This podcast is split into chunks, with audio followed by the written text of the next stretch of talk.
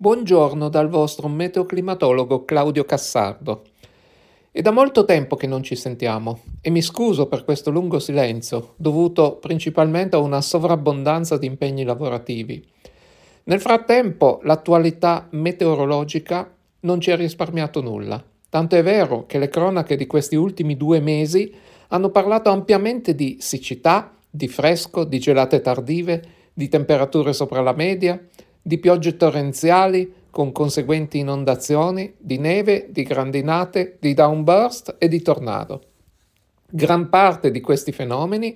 quando straordinari, rientrano in quelli che sono definiti come eventi estremi ed è interessante capire innanzitutto quando gli eventi possono definirsi estremi e come questi eventi estremi si relazionano con il cambiamento climatico in corso. Iniziamo col dire cosa si intende per eventi estremi. Per farlo occorre partire dalla statistica. Presa una certa variabile, la temperatura media, la precipitazione giornaliera o l'intensità della velocità del vento o altre ancora, se ne calcola la sua distribuzione in un intervallo di rilevanza climatica, vale a dire almeno un trentennio. La distribuzione è una sorta di grafico a istogramma che per ogni intervallo della variabile considerata ci restituisce il numero degli eventi associati a quel valore. Di solito le distribuzioni, specialmente se calcolate su tempi di rilevanza climatica, 30 o più anni, hanno un andamento col picco al centro dell'intervallo di interesse, nei pressi del valore medio, per poi diminuire andando verso i valori più alti o più bassi. Le estremità di questa distribuzione, normalmente chiamate code, sono appunto gli estremi e gli eventi a cui sono associati gli estremi rappresentano gli eventi estremi. Nel caso in cui la distribuzione sia simmetrica e assomiglia alla cosiddetta curva di Gauss o gaussiana, anche detta distribuzione normale, è possibile quantificare la numerosità degli eventi nelle code. Ad esempio, nel caso di dati distribuiti normalmente, un evento può dirsi estremo se si discosta di oltre tre deviazioni standard dal valore medio la deviazione standard è una misura della dispersione dei dati attorno alla media. Questo evento ha la probabilità di accadimento di 1 su 370 casi. Tenuto conto della grande varietà di situazioni meteorologiche in grado di originare eventi estremi, questi ultimi possono essere classificabili in più tipologie. Ad esempio, le ondate di calore rientrano in questa casistica. Si definisce come ondata di calore un periodo di temperature anormalmente elevate o al di sopra di una certa soglia oppure superiori di un certo numero di gradi rispetto alle medie del periodo, che si prolunghi per un dato numero di giorni. In questa spiegazione sono rimasto volutamente generico perché le definizioni di un'ondata di caldo variano a seconda dei valori delle temperature e a seconda delle località geografiche o delle nazioni. A volte la variabile usata per definire le ondate di calore è l'indice di calore, anche noto come temperatura apparente o percepita, che tiene anche conto del valore dell'umidità relativa dell'aria. Le ondate di caldo non sono associate a fenomeni meteorologici visibili, ma hanno effetti e impatti notevoli sulla salute pubblica, sulla qualità della vita, sugli ecosistemi e sulla produzione agricola. Un discorso analogo può essere fatto per le ondate di freddo. Anche in questo caso le definizioni variano a seconda della stagione o della località e anche in questo caso talora si usa come variabile l'indice di freddo che tiene conto anche della velocità del vento. Come per le ondate di caldo, gli effetti e impatti variano da quelli sulle infrastrutture, congelamento dell'acqua nei tubi, impatti sul traffico veicolare, eccetera, a quelli su ecosistemi e produzione agricola, specialmente se si tratta di ondate di freddo precoci, cioè in autunno prima della completa maturazione, oppure ondate tardive a fine inverno o inizio primavera durante la fioritura. A livello globale, tra gli eventi estremi rientrano anche i cicloni tropicali, chiamati anche uragani o tifoni, particolarmente intensi. Un ciclone tropicale è un sistema in rapida rotazione caratterizzato da un centro di bassa pressione, una circolazione atmosferica chiusa nei bassi strati, laddove la velocità del vento è molto forte, e attorno a questo minimo ruotano diverse celle temporalesche che producono forti precipitazioni. Normalmente questi sistemi nascono tra l'equatore e i tropici e si intensificano maggiormente nei pressi dei tropici stessi, sull'oceano. Ma in rare occasioni sistemi di questo tipo, anche se nettamente più deboli, possono formarsi in modo indiretto anche sul Mediterraneo. Vengono chiamati Medicane oppure TLC, acronimo di Tropical Like Cyclone. La pericolosità maggiore di questi fenomeni sul nostro territorio è data dai forti venti in prossimità dei cicloni e dalle relative mareggiate lungo le, co- le zone costiere o dalle precipitazioni che talora si verificano non soltanto nei pressi del ciclone, ma nelle zone in cui il vento si dirige contro le barriere orografiche. Tuttavia, dal momento che la fenomenologia associata non differisce sostanzialmente da quella relativa ai molto più comuni cicloni cosiddetti normali o extratropicali che caratterizzano il tempo delle nostre latitudini, la definizione di eventi estremi in tali casi viene usata non tanto per il sistema in sé, cioè il ciclone, tropicale o extratropicale che sia, quanto per i fenomeni a essi associati, quali le precipitazioni e le tempeste di vento. Anche i temporali intensi possono produrre precipitazioni forti e tempeste di vento. In tutti i casi i fenomeni sono acuiti quando è presente un forte contrasto tra la massa d'aria fredda in arrivo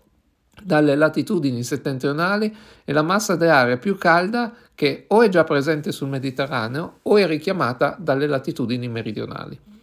A livello di precipitazioni, l'evento estremo consiste nella caduta di un quantitativo notevole di precipitazione in una data unità di tempo. Le problematiche relative a questo tipo di eventi vengono fuori quando il quantitativo di precipitazione supera la capacità di infiltrazione del terreno su un'ampia scala, per cui l'acqua inizia a ruscellare in superficie, si parla di runoff, producendo fenomeni erosivi e, nei casi peggiori, frane o slavine e vari altri fenomeni di dissesto, soprattutto nelle zone più pendenti. Qualora poi i corsi idrici vedano alzarsi i loro livelli, nascono fenomeni di piene conseguenti allagamenti. Nella nostra nazione queste precipitazioni estreme possono verificarsi o a scala locale, per esempio per gli effetti di nubifragi innescati da celle o multicelle convettive temporalesche, o alla mesoscala, vale a dire a scala regionale, grazie alla convergenza di flussi caldo-umidi e quindi ricchi di vapore acqueo potenzialmente in grado di condensare e produrre nubi e conseguenti precipitazioni, che si formano nei bassi strati e interagiscono con sistemi orografici anche di modesta entità. Questo tipo di flussi si origina spesso in presenza di sistemi ciclonici più o meno intensi presenti sul Mediterraneo, talora approfonditi dalla compresenza di avvezioni fredde di masse d'aria polari o artiche in discesa da nord o più raramente dai Medicane. Spesso la presenza di questi cicloni mediterranei favorisce anche la genesi di ammassi temporaleschi molto intensi. Per quanto riguarda le piogge, tuttavia, esiste anche il tipo opposto di fenomeno estremo, cioè la loro assenza per lunghi periodi, che porta a condizioni di siccità. Proprio a proposito della siccità, onde dipanare un po' di incomprensioni che si leggono in questi giorni, va detto che esistono diverse categorie di siccità in base a dove si verifica il deficit di umidità nel ciclo dell'acqua. La siccità meteorologica si verifica semplicemente a causa della mancanza di precipitazioni o al verificarsi di precipitazioni sotto la media per un periodo di tempo prolungato, solitamente un mese o più. Di solito tale tipo di siccità è il primo a manifestarsi. La siccità idrologica è invece correlata a un basso deflusso, per esempio nei corsi d'acqua, nei laghi e o nei bacini, ma anche nelle falde, con livelli che scendono al di sotto di una soglia localmente significativa. La siccità idrologica può avere anche cause con cause diverse dalla siccità meteorologica, ad esempio nel caso di prelievi idrici a monte. Si pensi ad esempio ai casi dei laghi Aral e Chad oppure al fiume Colorado negli Stati Uniti. Una siccità agricola o ecologica invece è la carenza di acqua nello strato delle radici che causa stress idrico alle piante a causa della combinazione di forte evaporazione e bassa umidità del suolo e ne produce il conseguente appassimento. Questo tipo di siccità influenza la produzione agricola o gli ecosistemi in generale. E può essere anche non collegata direttamente alle precedenti, ad esempio a causa di squilibri nell'irrigazione o di problematiche di erosione dei suoli che possono causare una carenza di acqua disponibile per le colture. Può sembrare strano o addirittura contraddittorio che possano coesistere contemporaneamente il rischio di episodi di siccità anche estrema e il rischio di precipitazioni forti anche estreme. Ma la storia recente ci insegna che in realtà è proprio così. Il 2022 è stato un anno caratterizzato da forti condizioni di siccità che addirittura nel nord-ovest italiano sono iniziate nel novembre 2021 e, almeno a livello di precipitazioni, sono terminate soltanto nel maggio 2023 rivelandosi come il peggiore evento della storia climatica della regione in termini di quantitativi estremamente bassi di precipitazione e durata lunghissima. In gran parte della regione nel periodo dicembre 2021-aprile 2023 sono caduti meno di 400 mm complessivi. Nonostante questi quantitativi esigui, in alcune sparute località la siccità meteorologica è stata interrotta da isolati eventi temporaleschi di forte intensità, molto localizzati, spesso in grado di produrre pioggia a carattere di nubifragio o grandinate, con effetti locali sul territorio anche molto ingenti. A dispetto dell'acqua caduta, il ratio di infiltrazione dell'acqua nel suolo non è stato tuttavia rilevante a causa del fatto che il terreno secco riduce notevolmente la capacità di infiltrazione dell'acqua nel suolo, acqua che così non può fare altro che seguire il reticolo idrografico e finire nei fiumi, senza così rifornire adeguatamente le risorse idriche profonde, che a scala regionale sono andate sempre più diminuendo fino a presentarsi ridottissime all'inizio della stagione vegetativa del 2023, anche a grande profondità ma la siccità estrema ha riguardato in realtà l'intero nord Italia, con quantitativi nel semestre ottobre 2022-aprile 2023 pari al 40% in meno rispetto alle medie, con diverse zone sopra il 50% in meno e alcune zone sopra il 60% in meno, con conseguenze un po' meno gravi che in Piemonte, ma comunque serie un po' ovunque. In questo lungo periodo caratterizzato da precipitazioni scarse, si è parlato spesso del fatto che la mancanza di tali precipitazioni è stata motivata dall'assenza pressoché totale di situazioni bariche tali da produrre flussi sciroccali persistenti per più ore che potessero caricare lo strato atmosferico dei primi 3.000-4.000 metri di vapore acqueo. La causa sarebbe dovuta all'allargamento della cosiddetta cella di Hadley, che è quella grande cella di circolazione atmosferica globale che rende piovosa la fascia equatoriale, dove le correnti verticali sono ascendenti e nel loro moto portano presto il vapore acqueo verso la saturazione, e secche le zone tropicali, dove le correnti sono invece discendenti e quindi portano il vapore acqueo lontano dalla condensazione, risultando secche. Non a caso, gran parte delle zone aride del mondo si trova in corrispondenza delle fasce tropicali. L'ampliamento della cella di Hadley verso nord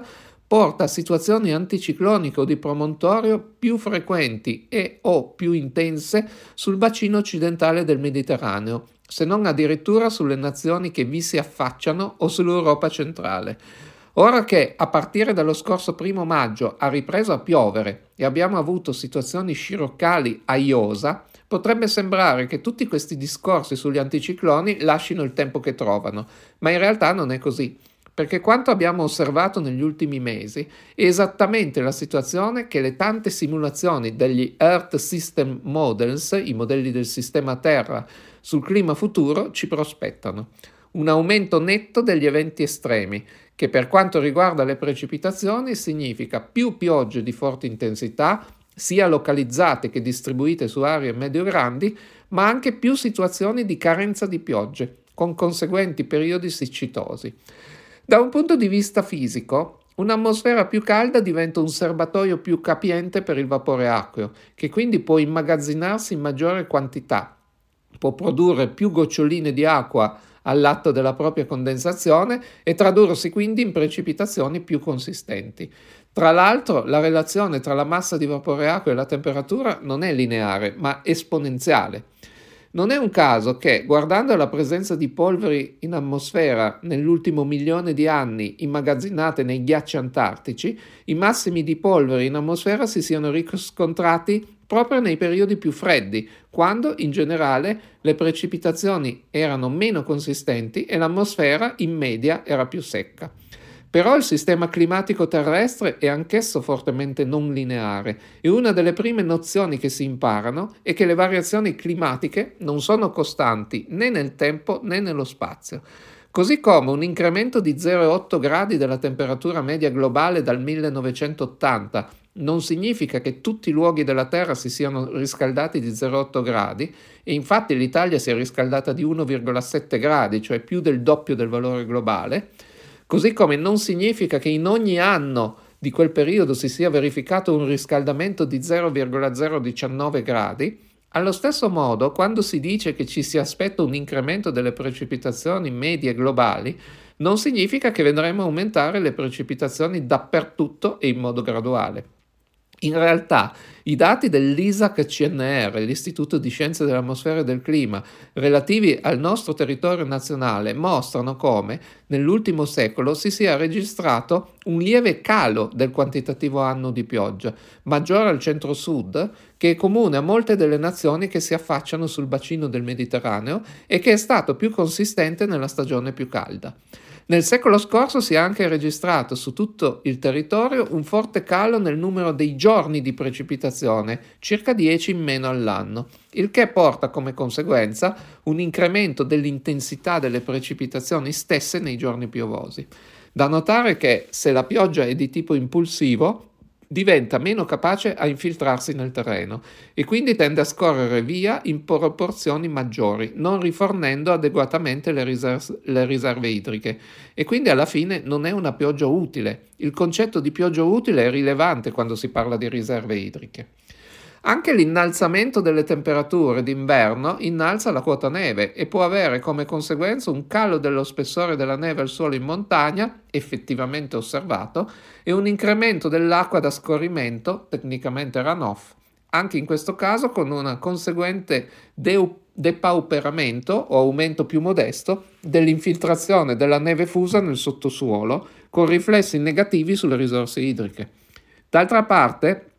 le maggiori temperature presenti nell'aria, considerando il significato fisico di tale variabile, ricordo che la temperatura è la misura dell'energia cinetica media delle molecole, portano un'atmosfera mediamente più energetica e una maggiore energia in gioco può tradursi o in movimenti più rapidi, aumento delle fenomenologie legate al vento forte come downburst o tornado nei temporali, ma anche correnti ascendenti o discendenti più rapide, oppure in una maggiore dinamicità nei processi di evaporazione che richiedono energia e generalmente avvengono vicino alla superficie terrestre, oppure condensazione, che invece liberano energia e generalmente avvengono alla sommità della troposfera, il che alla fine produce nubi più ricche di gocce d'acqua o gocce di dimensioni maggiori e influisce quindi sul ratio di precipitazione, sia quello della pioggia impulsiva sia sul valore integrale. Come dicevo, l'evidenza dell'ultimo quarantennio indica che queste variazioni sono già in atto e le proiezioni climatiche per i prossimi 20-30 anni mostrano come ci si debba attendere la prosecuzione delle tendenze già in atto, con poche variazioni tra i vari scenari di emissione. A partire dalla metà del secolo, invece, le differenze tra i vari scenari tenderanno a amplificarsi notevolmente, a livello sia termico che pluviometrico, e gli scenari corrispondenti alle maggiori concentrazioni di gas serra sono associati alle maggiori concentrazioni di eventi estremi. Questo mese di maggio si è aperto con una sciroccata molto intensa, risultato del posizionamento di un minimo depressionario proprio sull'Italia, che ha convogliato l'aria lungo l'Adriatico e ha quindi fatto convergere flussi caldo-umidi sulla Romagna per un periodo di 48-72 ore consecutive, provocando precipitazioni di oltre 100 mm sulla regione con punte di oltre 150 mm in pianura e ancora di più sulle alture, per via dell'effetto Stau, interazione di un flusso d'aria con una barriera orografica. Su molte località i tempi di ritorno di un evento simile sia a livello di precipitazioni puntuali, area, areali o di portate dei fiumi, risultano ultrasecolari. Due settimane dopo praticamente la situazione si è ripetuta, sia per quanto riguarda la configurazione, stavolta con un doppio minimo, uno sul basso Tirreno e uno proprio sulla Romagna, sia per gli effetti in termini di piogge e quantitativi cumulati. Di nuovo si è trattato di un evento ultrasecolare in termini di quantitativi di pioggia e di portata dei fiumi.